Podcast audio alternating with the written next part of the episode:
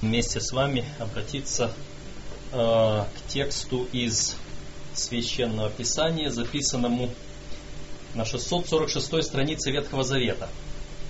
Восьмая глава книги Притч. И здесь 34 стих и может быть чуть дальше. 646 страница Ветхого Завета. Кто желает, откроем и вместе будем читать. Книга притч Соломона, восьмая глава, и со стиха 34. Блажен человек, который слушает меня, бодрствуя каждый день у ворот моих и стоя на страже у дверей моих. Потому что кто нашел меня, тот нашел жизнь и получит благодать от Господа. А согрешающий против меня наносит вред душе своей. Все ненавидящие меня любят смерть. Это слова мудрости. В книге притч в начале первые э, девять глав они описывают мудрость или премудрость которая имеет интересные качества, интересные свойства. Чтобы познакомиться с этой мудростью, здесь же можно э, прочитать несколько слов в этой же самой восьмой главе. Э, может быть, э, восьмая глава я прочитал с 34 стиха. Сейчас, чтобы познакомиться с этой мудростью, что это за мудрость или кто такая мудрость, в этой же самой восьмой главе посмотрим на стих 12 и немножко дальше. «Я, премудрость, обитаю с разумом и ищу рассудительного знания. Страх Господень ненавидит зло, гордость и высокомерие, и злой путь, и коварные уста я ненавижу. У меня совет и правда, я разум и сила». Еще, может быть, чтобы все не читать, э, посмотрим на 22 стих. «Господь имел меня, началом пути своего, прежде созданий своих, искренне. От века я помазана, от начала, прежде бытия земли. Я родилась, когда еще не существовали бездны, когда еще не, не было источников, обильных водою.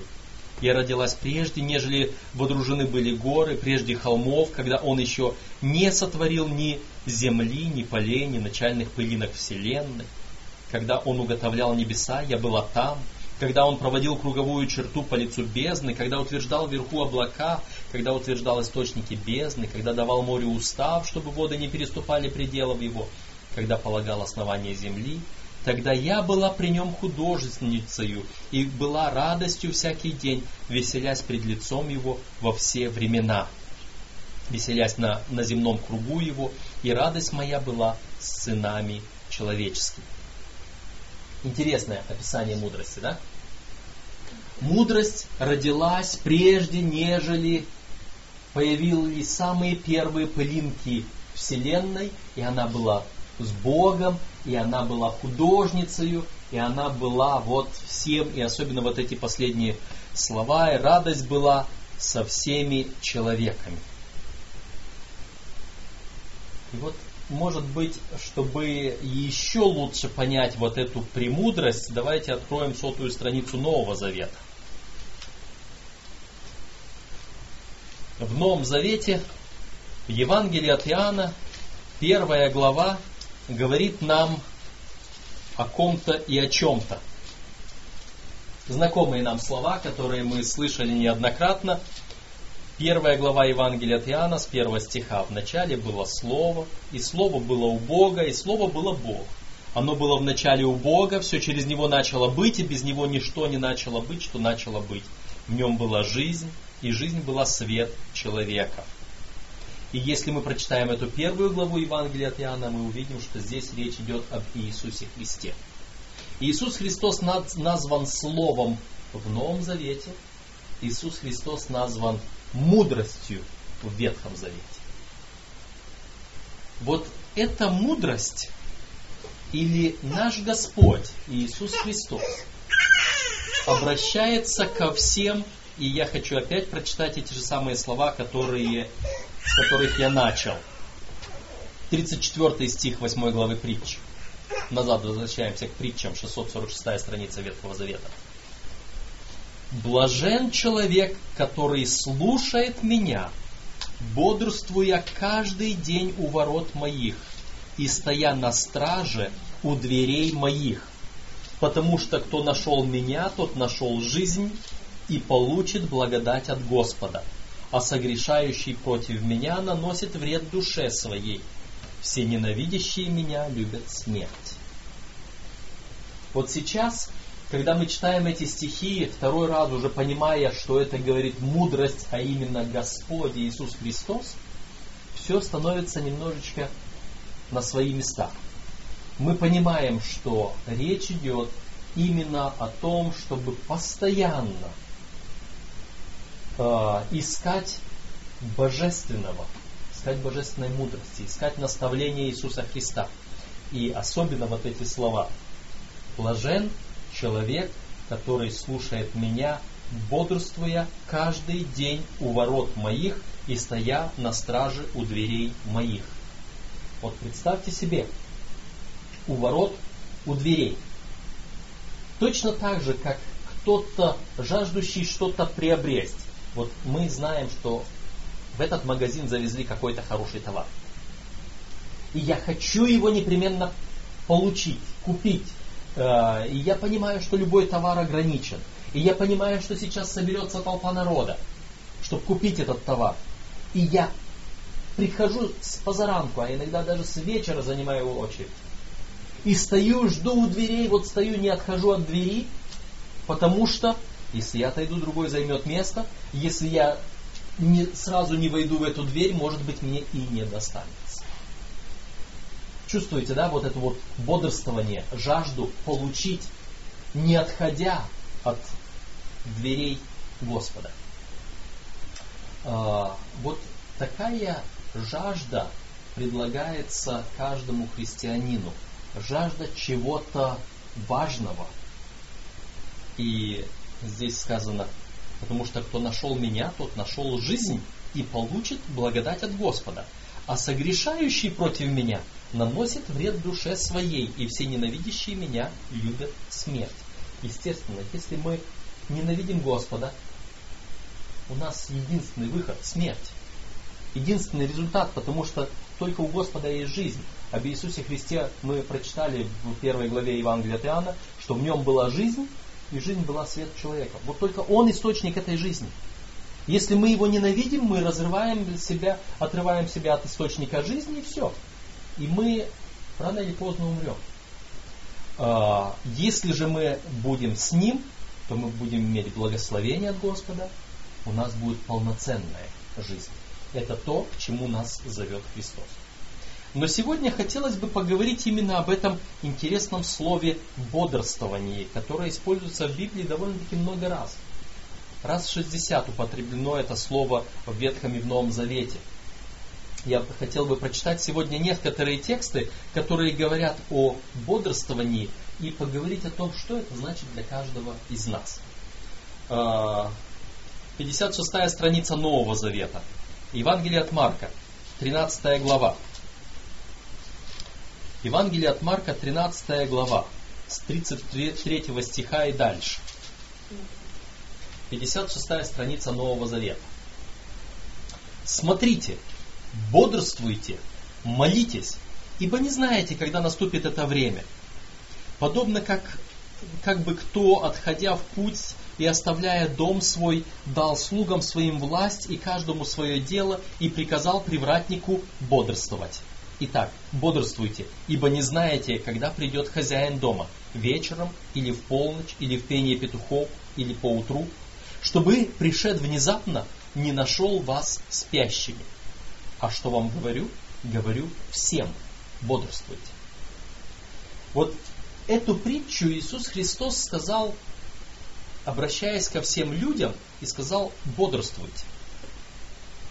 Он э, говорит это в сравнении с тем, что э, слуга, который должен быть готов к появлению его хозяина и не знает, когда хозяин вернется, У нас сегодня есть сотовые телефоны, и я могу буквально за пару минут, все, я выхожу, я буду через две минутки, я, я у ворот уже стою. То есть у нас есть вот эта связь. Если мы вспомним лет 10, 15, 20 тому назад, у многих из нас сотовых телефонов не было, а если подумаем за 30-40 лет тому назад, их вообще не было. И мы жили как-то по-другому. Выходит человек, мы только надеемся, знаем, что он где-то там, он куда пошел. А когда вернется, мы посмотрим. Может быть, он успеет на тот поезд, на тот автобус, а может не успеет, тогда следующим приедет. То есть какой-то такой конкретной информации не было. И нужно было быть готовым постоянно. Нужно было быть готовым всегда. А, Господь говорит о своем посещении народа. Господь говорит в первую очередь о втором пришествии Христа, но в то же самое время, э, когда Он об этом говорил, Он говорил о целом ряде событий, которые совершаются на земле, а еще для каждого из нас пришествие Христа происходит тогда, когда закрываются глаза наши. Тогда, когда мы заканчиваем свою жизнь. А вот этого-то мы точно уже не знаем. Если мы можем еще сказать, ну, судя по времени, кто его знает, придет ли Христос завтра. А может через месяц, а может через год, а может через 10 лет, а может быть еще. Люди по-разному говорят. То вот в отношении того, когда наступит пришествие Христа для меня, то есть когда закончится моя жизнь, когда мое всякое приготовление закончится, я совершенно ничего не могу сказать. Поэтому Иисус Христос говорил здесь, Последние его слова в этой главе. А что вам говорю?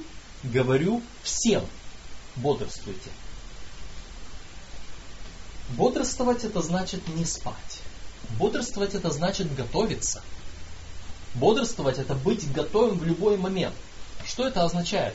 Не просто, э, что эм, вот эти слуги должны в это время э, не спать, а заниматься чем-то, какими-то другими делами а занимались бы они какой-то игрой. Занимались бы они какими-то там э, совсем, совсем не тем, что, что нужно. Хозяин придет и увидит, что они не готовы его встретить. Они не спят, но они занимаются чем-то другим. И это уже не будет удовлетворять хозяина, возвращающегося домой. Он говорит о том, что привратник был у ворот. Он говорит, чтобы слуги были каждый на своем месте. Чтобы каждый занимался тем делом, которое ему предназначено. Но в Священном Писании мы находим еще несколько интересных э, текстов, которые помогают нам понять, что означает вот это бодрствование. Тут же 14, э, в Евангелии от Марка, но глава 14. Мы смотрим буквально на следующей странице, э, 38 стих. 38 стих. «Бодрствуйте и молитесь, чтобы не впасть в искушение. Дух бодр, плоть же немощна». А, если мы посмотрим чуть выше, мы видим, что речь идет о том моменте, когда Иисус с учениками после вечери, последней вечери отправились в Гефсиманию. И там, понимая, Господь понимает, что ему осталось уже считанные минуты до завершения своей миссии. Он отходит помолиться своей последней молитвой Господу. И в это время, отходя, он просит их, учеников своих, он взял с собой троих учеников. 32 а, стих. Пришли в селение, называемое Гефсимания, и он сказал ученикам своим – посидите здесь, пока я помолюсь. И взял с собой Петра, Якова и Иоанна, начал ужасаться и тосковать. Э, и сказал им, душа моя скорбит смертельно, побудьте здесь и бодрствуйте. И отошед немного, пал на землю и молился, чтобы, если возможно, миновал его час сей. То есть Иисус пошел молиться, а учеников своих попросил, бодрствуйте. Продолжайте молиться тоже, поддерживайте меня в молитвах, будьте в переживании со мной, будьте в том, что я переживаю сейчас. Но мы находим, что когда он вернулся, они спят. И так было несколько раз. Он идет, он переживает, он беспокоиться перед Ним самая важная часть Его служения. Когда Он должен сейчас отдать свою жизнь за людей. Он должен сейчас на себя взять их грехи. И это была ответственность Иисуса Христа. Чтобы немножко понять, что это означает, эм, когда мы сделаем что-то не так, когда мы провинимся в чем-то, когда мы что-то сломаем, что-то испортим, что-то не сделаем, и вот э, тут нам нужно об этом кому-то признаться, или еще хуже, нас застают на месте, так сказать, преступления, да? И как мы себя чувствуем? У нас есть такое выражение, готов как сквозь землю провалиться. Это вот это чувство стыда, чувство вины, чувство ответственности, вот чувство, вот все. Я действительно заслужил наказание, и я не могу скрыться от этого. Ну, это хорошо, если такая реакция, это есть люди, которые наоборот. Ну, мы сейчас не говорим о том, мы не говорим сейчас о людях, мы пытаемся понять вот это состояние. Что значит состояние вины за сделанный грех? Теперь Иисус Христос. Иисус Христос, который не имел вины никакой.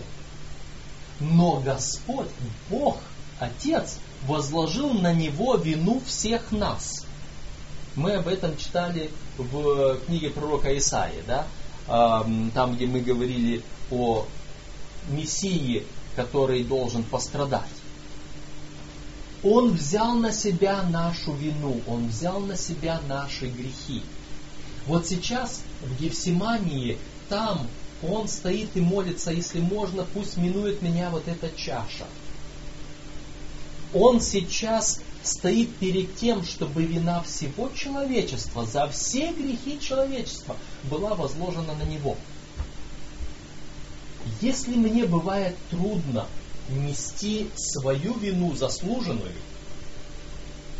вот представьте себе, что сейчас все смотрят на меня и говорят, так это ты тот убийца, так это ты тот прелюбодей, так это ты тот вор, так это ты тот истязатель, так это ты тот мучитель.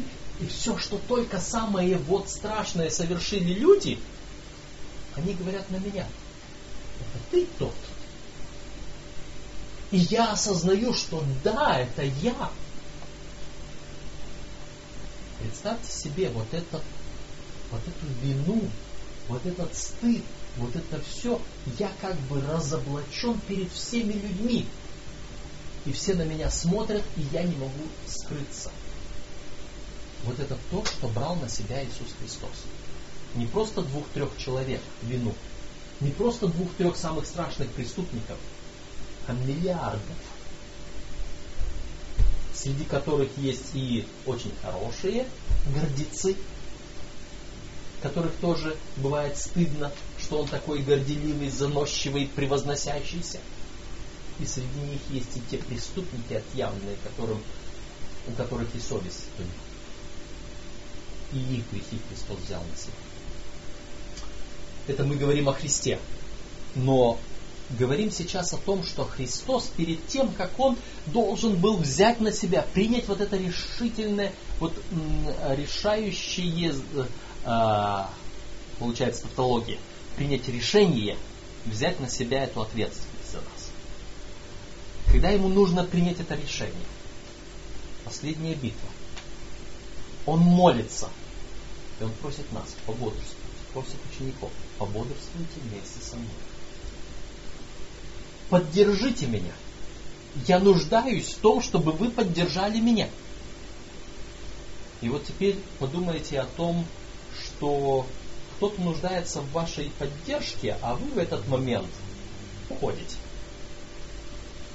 Допустим, человек работает, мысль у меня сейчас пришла, работает на лестнице, на, на стремяночке какой-то, забрался на самую верхушку.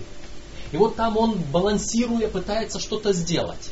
И он просит, поддержи лестницу здесь, постой, поддержи ее.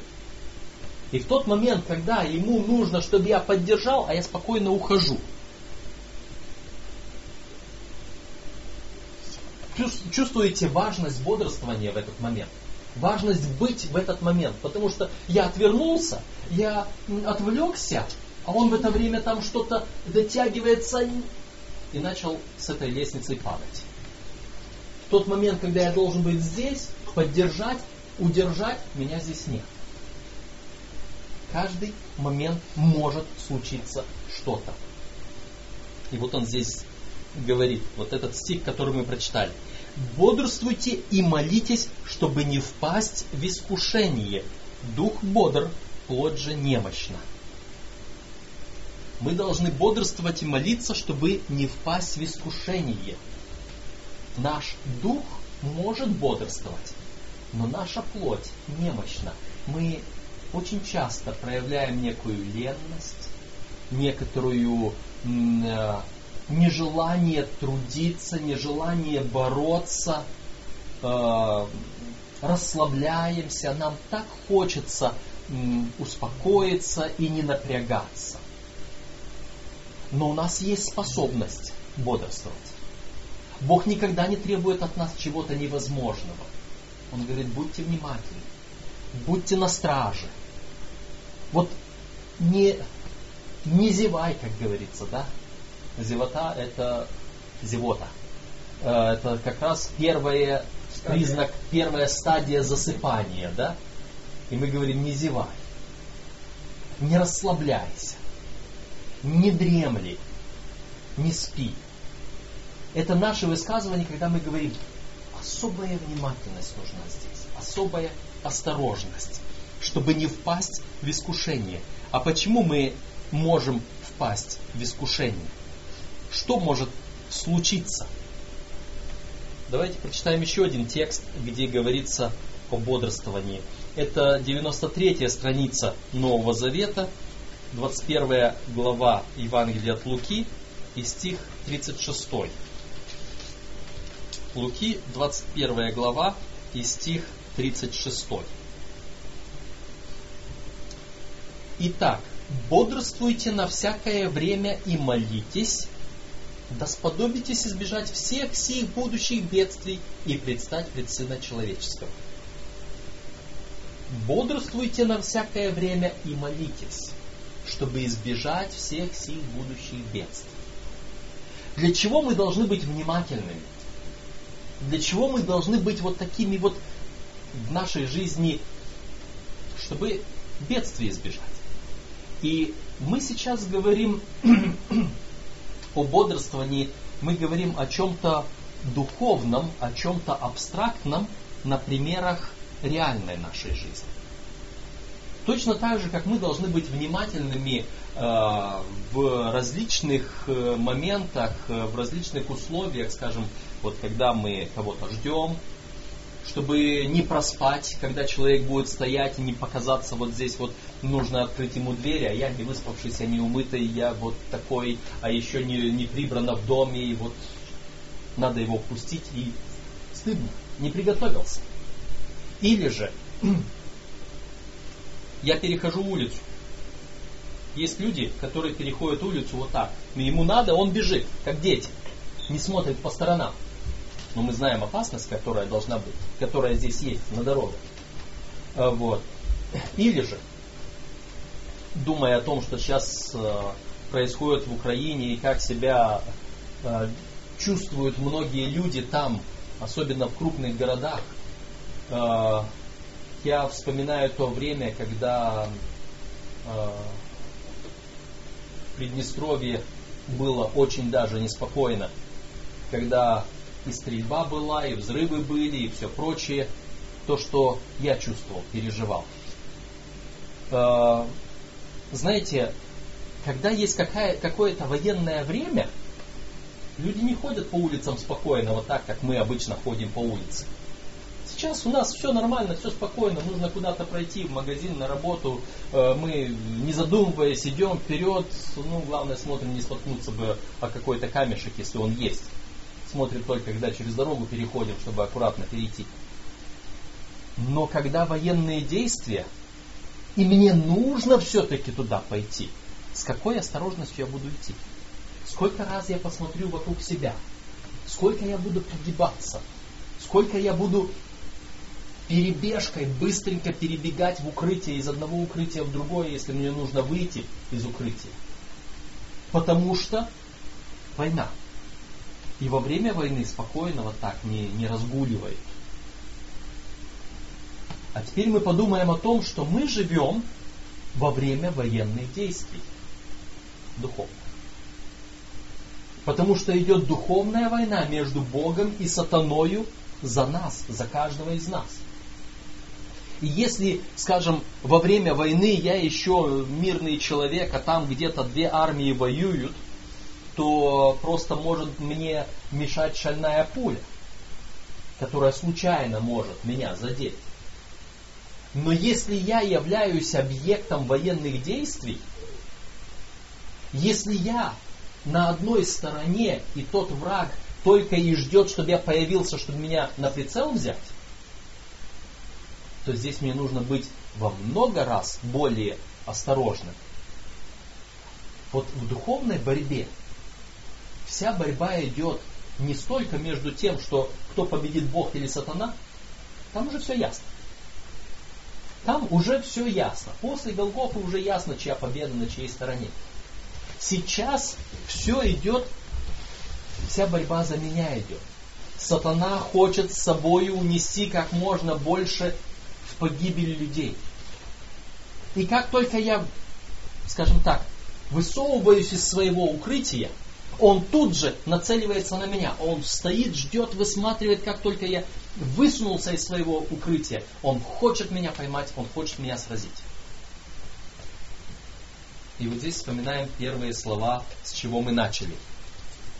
Мудрость говорит, если ты бодрствуешь у ворот моих, если ты стоишь на страже у дверей моих, то ты будешь жить. Кто не любит меня, кто не со мною, тот возлюбил смерть. Если я с Господом, если я у Божьих ворот, у Божьих дверей постоянно бодрствую, постоянно вот на, на, на страже внимательный, то у меня будет блаженство, у меня будет жизнь. Я под прикрытием Господа. Но стоит мне только чуть-чуть отойти. Стоит мне чуть-чуть только выглянуть из этой двери, из-за этих ворот высунуться. Вот там опасность. Потому что в любой момент вот эта вражеская пуля может меня сразить. Потому что он охотится на меня. Потому что он хочет меня обольстить, хочет меня сразить. Вот смотрите, что здесь говорится о сатане. 1 Петра 5 глава и стих 8, это 176 страница Нового Завета. Первое послание апостола Петра, 5 глава. И мы читаем 8 стих. Опять-таки, те же самые слова. Трезвитесь, бодрствуйте, потому что противник ваш, дьявол, ходит как рыкающий лев, ища кого поглотить. Вот она ситуация. Вот она наша борьба. То есть, э, конечно, я не говорю, что мы сейчас должны выходить на улицу тайком, как-то прячась. Физическая наша жизнь может быть очень даже спокойной. Но наша духовная жизнь была, должна быть вот такой напряженной.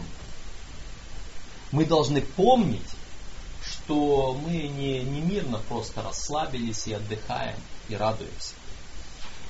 Именно идет война настоящая за наши души. Рыкающий лев. Лев на улице города. Представьте себе, что вот здесь сейчас лев где-то ходит во дворе, а вам нужно отсюда перейти вон туда. И этот лев не, не за решеткой, а вот он вот здесь, он где-то в любой момент может появиться. Вы приоткрыли дверь, его не видно, но сделали шаги, он здесь как, тут как тут. Я вспоминаю, когда мне нужно было войти в один дом, э, я знаю, что меня там ждут, я подошел к воротам, я открываю калитку, я делаю шаг туда, и тут навстречу мчатся две вот такие собаки. Огромные. Uh, у нас возле больницы, когда мы идем на углу, там есть одна интересная надпись такая, там собачонка привязана где-то сторожевая к будке. Но тем не менее на заборе надпись от имени собаки. Я до забора добегу за две секунды, а ты? Понимаете, да? Вот мы, наверное, я не знаю, у каждого, наверное, в жизни был такой момент, когда э, мы думали, кто быстрее. Собака это за мною или я до вот этого вот забора, чтобы скрыться за калиткой. Я тогда помню, я только успел сделать шаг назад, захлопнуть перед собой эту калитку, и благо, что калитка закрывалась на меня, а не, а не от меня, да? Потому что там еще нужно было бы натиск собаки удержать. Вот эти опыты нам помогают понять, что происходит в духовном мире, хотя для нас невидимо. Нам иногда кажется, что мы здесь спокойно расхаживаем, что мы спокойно можем размышлять, мы спокойно можем принимать решения, мы спокойно можем э, что-то думать, делать, э, о чем-то мечтать, что-то даже проповедовать, к чему-то стремиться. Но если в этот момент мы не, не осознаем, что вот этот враг наш постоянно пытается нас совратить, постоянно пытается нас погубить, постоянно пытается противостоять нашей вере, постоянно пытается разорвать наши отношения с Иисусом Христом. С одной стороны, возле меня ангел Божий, ангел-хранитель. С одной стороны, возле меня Господь стоит, который оберегает меня – но вся суть в том, что не он держит меня за руку, чтобы я не вырвался. Он позволяет мне держаться за его руку. И если только я отпускаю его руку, он меня, меня насильно не удерживает у себя. Вот чем суть нашего Господа. Он меня насильно у себя удерживать не будет. Он не будет говорить, так, не пущу, стой возле меня. Мы иногда такое людям говорим. Он нет. Он просто говорит, ты знаешь, если ты возле меня, тебе не прикоснется, не приблизится. Но как только ты сделал шаг от меня, как только ты перестал бодрствовать у моих ворот, у моих дверей, стоять на страже, ты оказался вне моей защиты. Потому что там вокруг вот этот рыкающий лев, ища как тебя поглотить.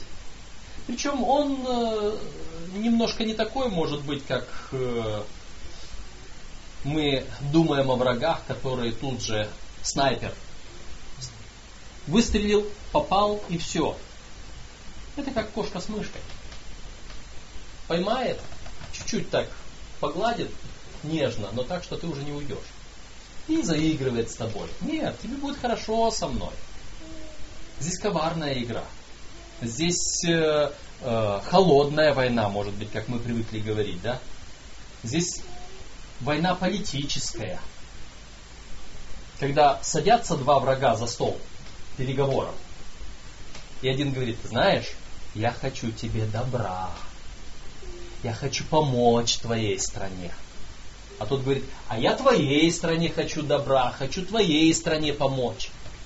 Но посмотри на их мысли, если бы можно было их прочитать, то они как в шахматы играют, ищут, как, какой же ход сделать, как мне поддать свою, какую фигуру я могу поддать, но так, чтобы потом другой фигурой тебя полностью победить. И вот такая вот идет игра с виду на поддавки, а на самом-то деле с целью захватить и уничтожить. Вот такая политическая игра идет в духовном мире. И сатана очень коварен в этом смысле – и теперь я должен думать не только о том, что как я могу выйти из дома, чтобы шальная пуля меня не задела. Как я могу выйти из дома так, чтобы этот лев не на цепи меня не поймал. А я думаю о том, что нет, он меня не ловит. Он стоит возле меня, он мне улыбается, он со мной спокойно разговаривает. Но я должен думать о каждом слове, которое я говорю, и о каждом слове, которое я слышу. Потому что он меня хочет уловить. Потому что он хочет усыпить мою бдительность. потому что он хочет вытянуть из меня такое слово, которым я сам себя потом свяжу. То есть здесь требуется гораздо большая мудрость. И Соломон не зря назвал Иисуса Христа мудростью. И не зря он начал говорить в притчах именно о мудрости.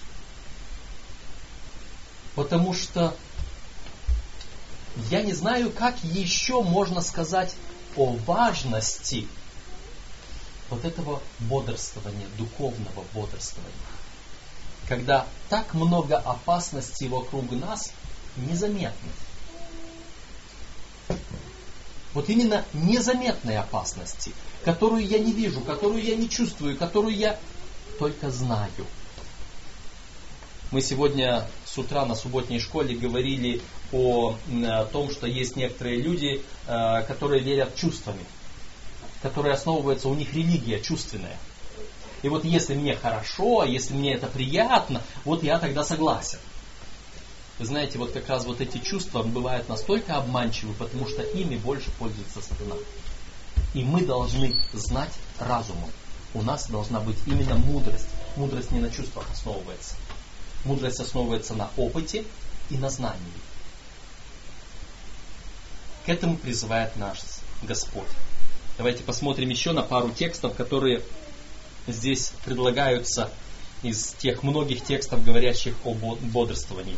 Здесь же мы открыли первое послание Петра, пару страничек назад, первая глава первого послания Петра. Первое послание апостола Петра, и мы читаем в первой главе. И давайте мы посмотрим с 13 стиха, это 173 страница Нового Завета. Посему, возлюбленные, припоясавши чресла, чресла ума вашего, бодрствуя, совершенно уповайте на подаваемую вам благодать в явлении Иисуса Христа. Видите, как раз вот то, о чем мы говорим. О том, что это не чувство, это разум. Мы должны бодрствовать, как здесь Петр говорит, припоясавши чресла ума вашего. Подпоясавшись э, поясом. Чресло – это пояс. Мы припоясываемся для чего? Я помню, когда я служил в армии, каждый солдат должен иметь ремень, который должен быть хорошо застегнут. Если, да, кто-то, ну, плотно застегнутый ремень, который держит тебя в тонусе, вот само вот это вот сжимание пояса, оно не дает расслабиться. И если, когда дается команда вольно, это означает, что можно чуточку распустить ремень. Чуть-чуть его ослабить. И вот ослабил. Не снять его, а только чуть-чуть его ослабить. А, вот когда расслаблено, тогда сложно собраться, сложно встать, сложно вскочить при первой команде. Поэтому нужно туго. А, значит, зачастую вот так а, идешь, чуть расслабившись, расслабив свой ремень, офицер идет навстречу, берет за ремень, если он слабенький, он может так хорошо дернуть, чтобы почувствовал, что там нужно сделать его посильнее. Вот это расслабление недопустимо. Мы должны быть вот в таком тонусе в нашей духовной жизни. Итак, смотрите. Посему, возлюбленные, припоясавшие чресла ума вашего, бодрствуя совершенно, то есть полностью уповайте на подаваемую вам благодать в явлении Иисуса Христа. Мы должны полностью полагаться на благодать Иисуса Христа, потому что мы сами здесь ничего не можем сделать. Мы должны знать, на чьей стороне мы стоим.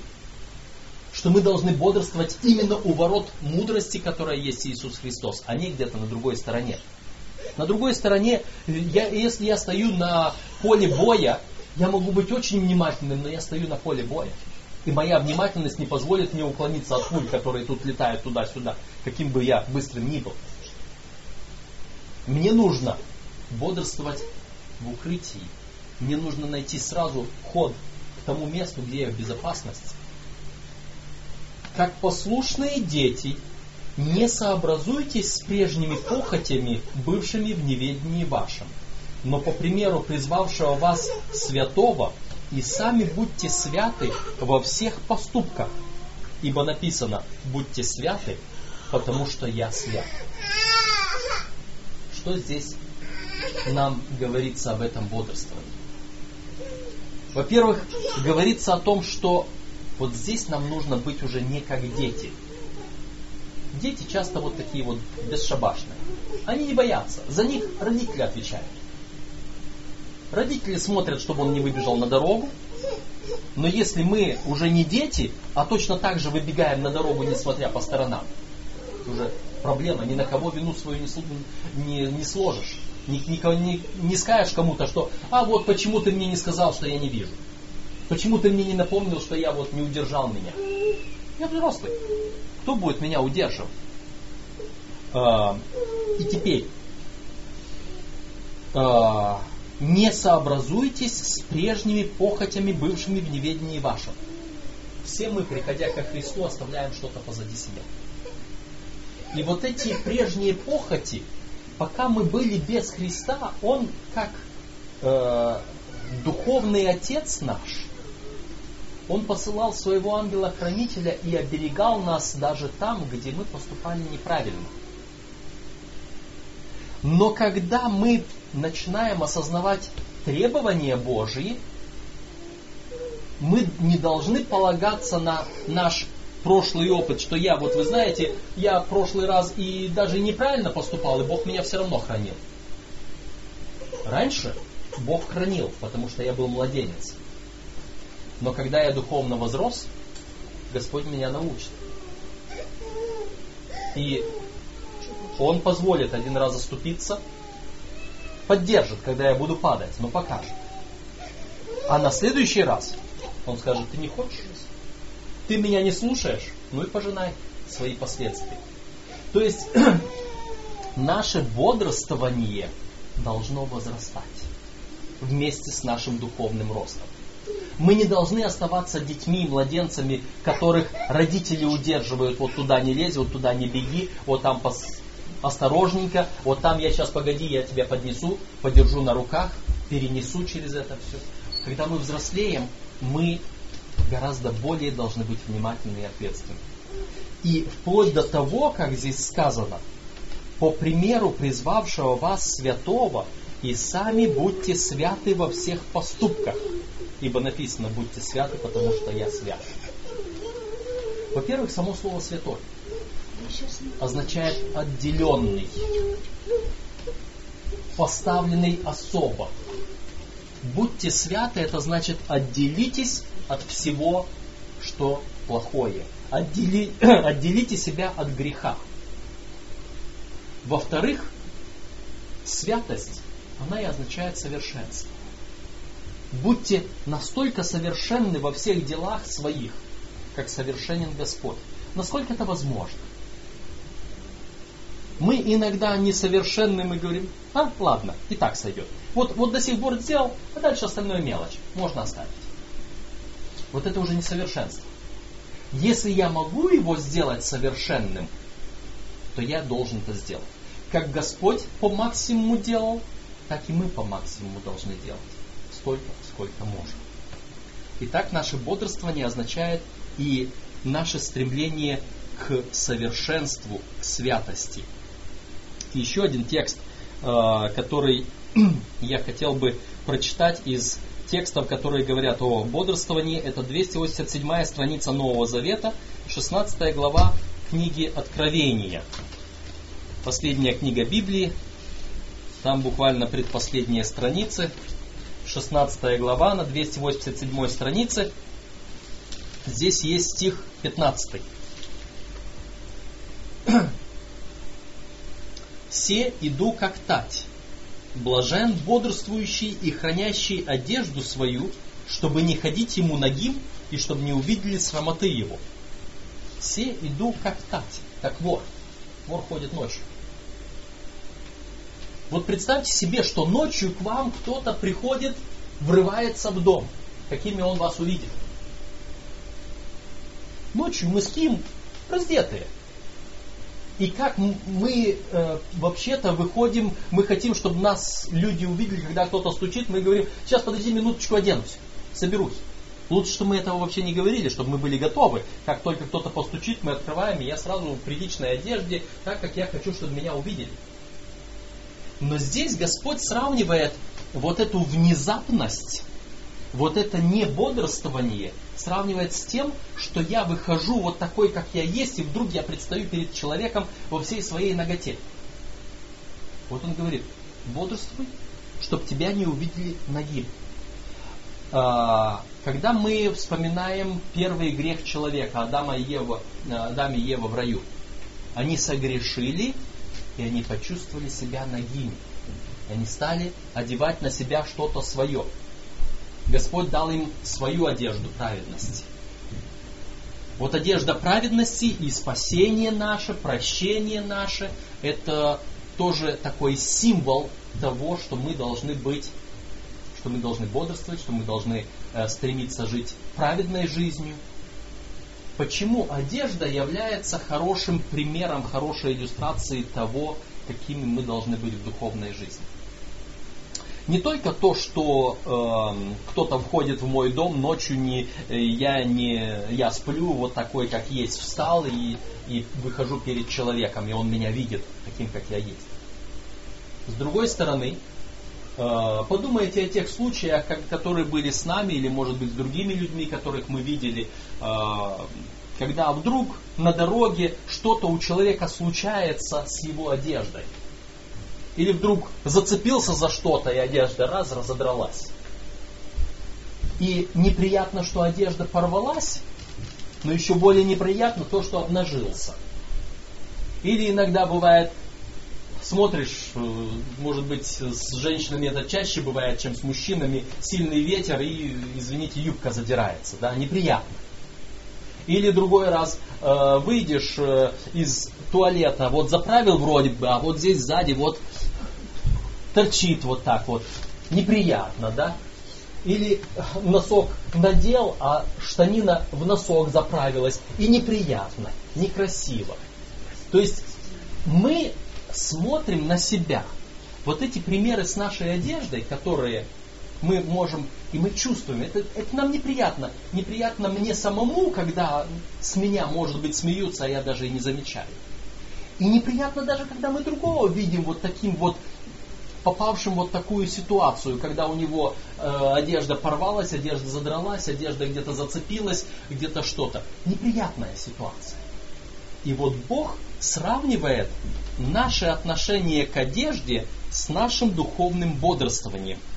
Блажен бодрствующий и хранящий одежду свою, чтобы не ходить ему, ему ногим, и чтобы не увидели срамоты его точно так же, как вам и мне. Не хочется, чтобы на людях я оказался в одежде так, в таком положении, что люди видят мою наготу.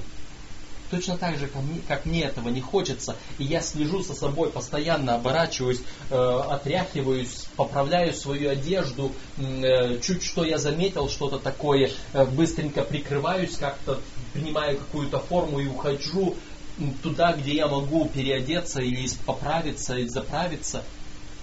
Точно такое же должно быть наше отношение в духовной жизни. Я должен всегда оглядываться на свою одежду вот это есть бодрствование. Я должен всегда оглядываться на свое состояние, чтобы я не вляпался в какой-то грех, чтобы я где-то не зацепился, не порвался, чтобы я где-то, в конце концов, то же самое, когда я запачкаюсь, когда тут пятно посажу себе куда-нибудь. То же самое, точно так же неприлично, неприятно.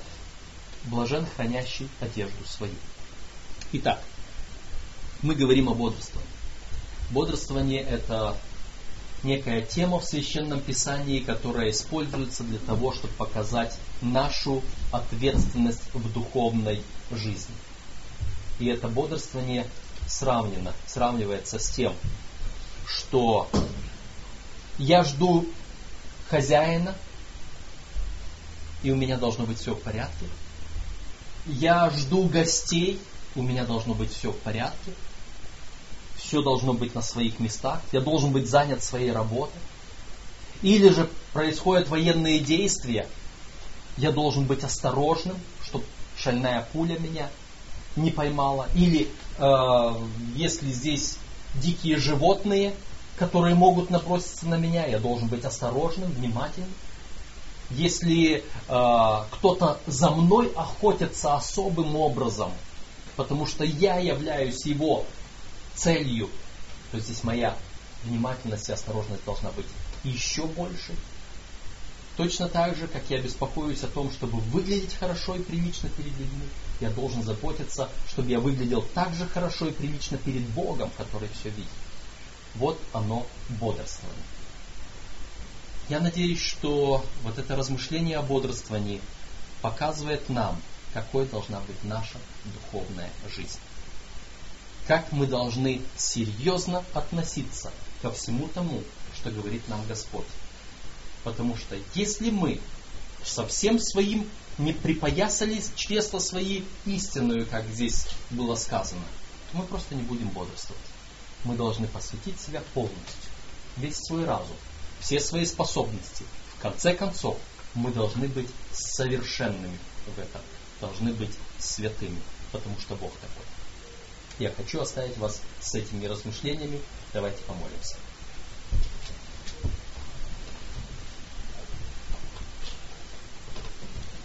Наш Господь, мы благодарны Тебе за то, что Ты даруешь нам всякие различные понимания того, что Ты требуешь от нас и ожидаешь от нас.